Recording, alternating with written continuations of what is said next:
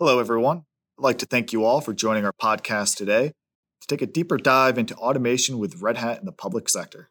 I'm Rich Savage with the Red Hat team at Carahsoft Technology, and I'm here today with Red Hat's cloud domain architect, Jason Ritenour. Thank you for joining us today, Jason. Rich, thanks for having me. Good to be here. Uh, always love coming to visit you guys at Carahsoft and looking forward to talking about automation with you today. Great.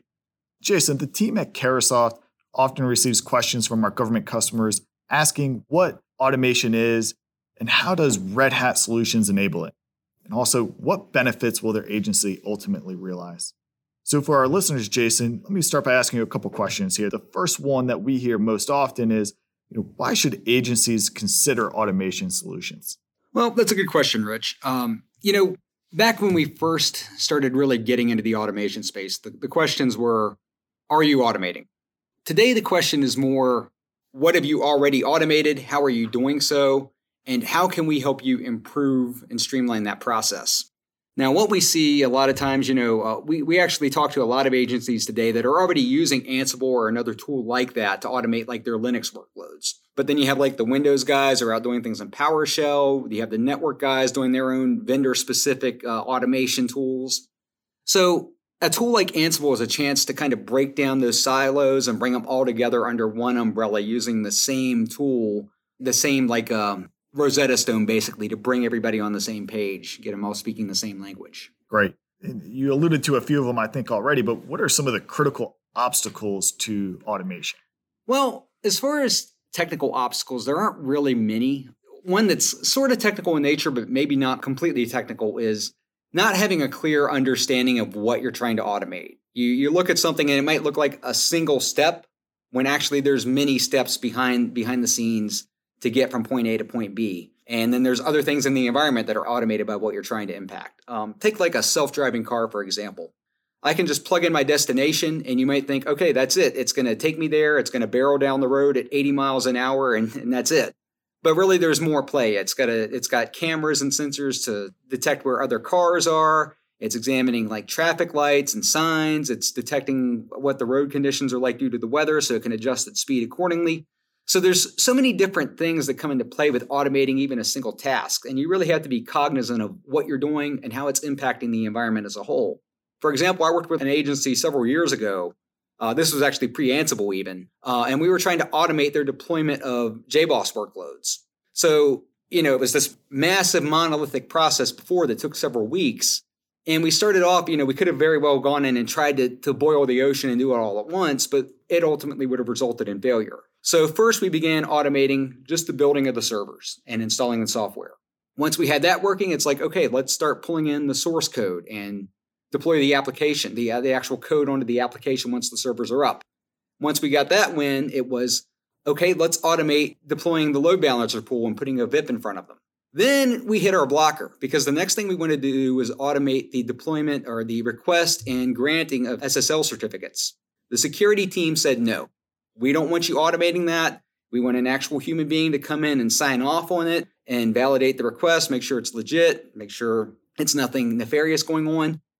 So that brings me to the second obstacle that we see with automation, and that's culture. Now, sometimes there are reasons for for being opposed to automation, like in, in that SSL uh, in the security team's instance, for example, it was they wanted somebody to actually be accountable for what they were doing, and they wanted a human being to, to have the final say on granting that certificate.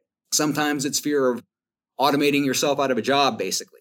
In that particular agency I was working with that I alluded to, we eventually got the win and got the, the security team to go along with what we wanted to do. It required a little bit of give and take. You know, we had to assure them that somebody is actually going to be reproving all requests at the very beginning.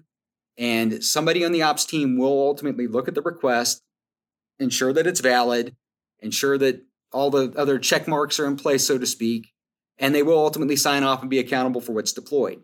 And uh, you know, as a matter of bringing some of our high level architects in to talk to their people, it, it's really you, you have to kind of take those cultural battles and, and make sure you understand the other team's concern and you know help them to to talk through them to give them some assurances and you know sometimes you have to kind of take a step back and, and maybe not go as far as you initially intended to but you can eventually get everybody on the same page, I believe. So that's something that both the teams at Red Hat and Carahsoft can do. We can help you assuage any concerns that the people that are maybe opposed to automation or afraid of it and, and kind of help them take that step forward. Yeah, I can definitely see that being a uh, obstacle that many IT organizations have to face over time. Um, and, and I think there's a lot of opportunities for automation within an IT infrastructure environment. I guess what specific processes can agencies automate with Red Hat? Well, I mean, it's not hyperbole to say you can automate just about everything with Ansible at this point. Uh, I mean, it, it originally started off as a tool for just automating Linux workloads. Today, it can automate Windows platforms. Microsoft actually heavily contributes to the uh, Ansible project and has helped us build modules for both you know Windows and Azure.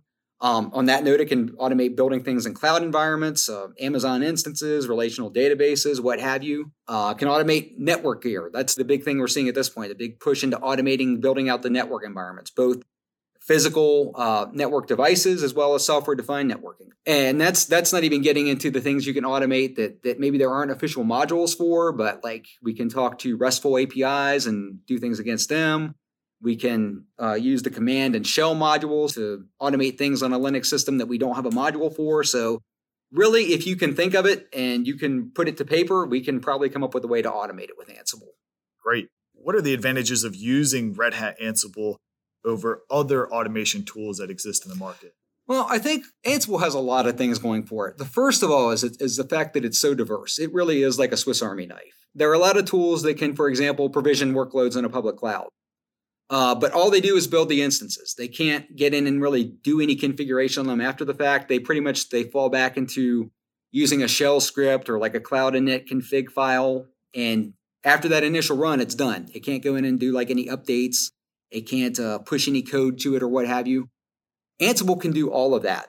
The advantage it has other over like configuration management tools is the fact that number one, it can do all that other cloudy type stuff. It can build your instances to begin with. It can automate building out the network. But then you get into the fact that Ansible is number one, it's agentless. So you don't have to install anything on the systems you're managing with it. That gives it a huge advantage in, from a security standpoint because it's able to just use the native SSH protocols, the WinRM protocols for Windows. So nothing to install, nothing to keep updated, lowers the security profile. It is also able to rely on things like SSL certificates for authentication, SSH keys. So again, nothing to maintain there. And it's nice and human readable as well. If you've ever looked at an Ansible playbook and compared it to like something like, say, I don't want to specifically call out any one vendor, but if you look at like a Puppet module, for example, it's its own special language and it, it's it's good, it's efficient, and it works. But compare that to like a YAML playbook, and even somebody who's not technical in nature can probably look at it and, and get a, a, rough idea of what the playbook is trying to do. So it is self documenting in that regard. So agentless, self documenting, fast, and efficient using all the native protocols that's already installed on the system. Excellent. Excellent. And we hear a lot of our customers are moving to DevOps, DevSecOps methodologies going forward. Does Ansible help customers move that direction? I would say so. You, you need some kind of tool like Ansible. And I think because of all the reasons I alluded to, Ansible should be that tool. From a DevOps standpoint, it goes back to what I was talking about earlier with getting everybody on the same page. And I think it helps the ops guys who, you know, I'm I personally am an ops guy by nature. I know a little bit about a lot of different programming and scripting languages, but I've never been a developer. But using Ansible has helped me kind of get into that dev mentality. So I understand, you know, the the principles of like putting everything in source control, versioning it, obviously making good comments so my people I'm working with understand what I'm trying to do. Uh, I think it helps get everybody on that same page. And you're again, it, it helps the ops guys understand the dev world a little bit more, and I think it helps the dev world understand what the ops guys are doing with with how they approach uh, deployment and whatnot. Are, are there any success stories that stick out to you that you feel would be relevant to share? Oh yeah, I mean everybody who's using Ansible is winning. I mean that's that's the bottom line.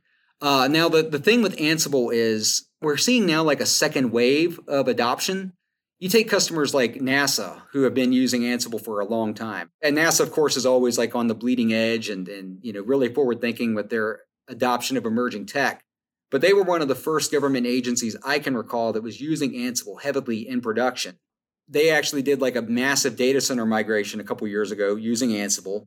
And today they're now on that trail of automating all their networks. You know, we see a lot of agencies that they adopted Ansible for Linux a couple years back, and now they're saying, okay, what else can I automate? I had so much success with Linux. I want to automate my Windows workloads. I want to automate building out networks. Um, Tennessee Valley Authority is another big customer in the, the sled space that are doing just that now. They're on that kind of riding that second wave of doing their network automation. And on that note, uh, even though they're not like a federal agency, they're they're certainly in our space, and we talk to them a lot. Microsoft, they actually just put out a case study last year discussing how Ansible helped them automate all their network buildouts globally.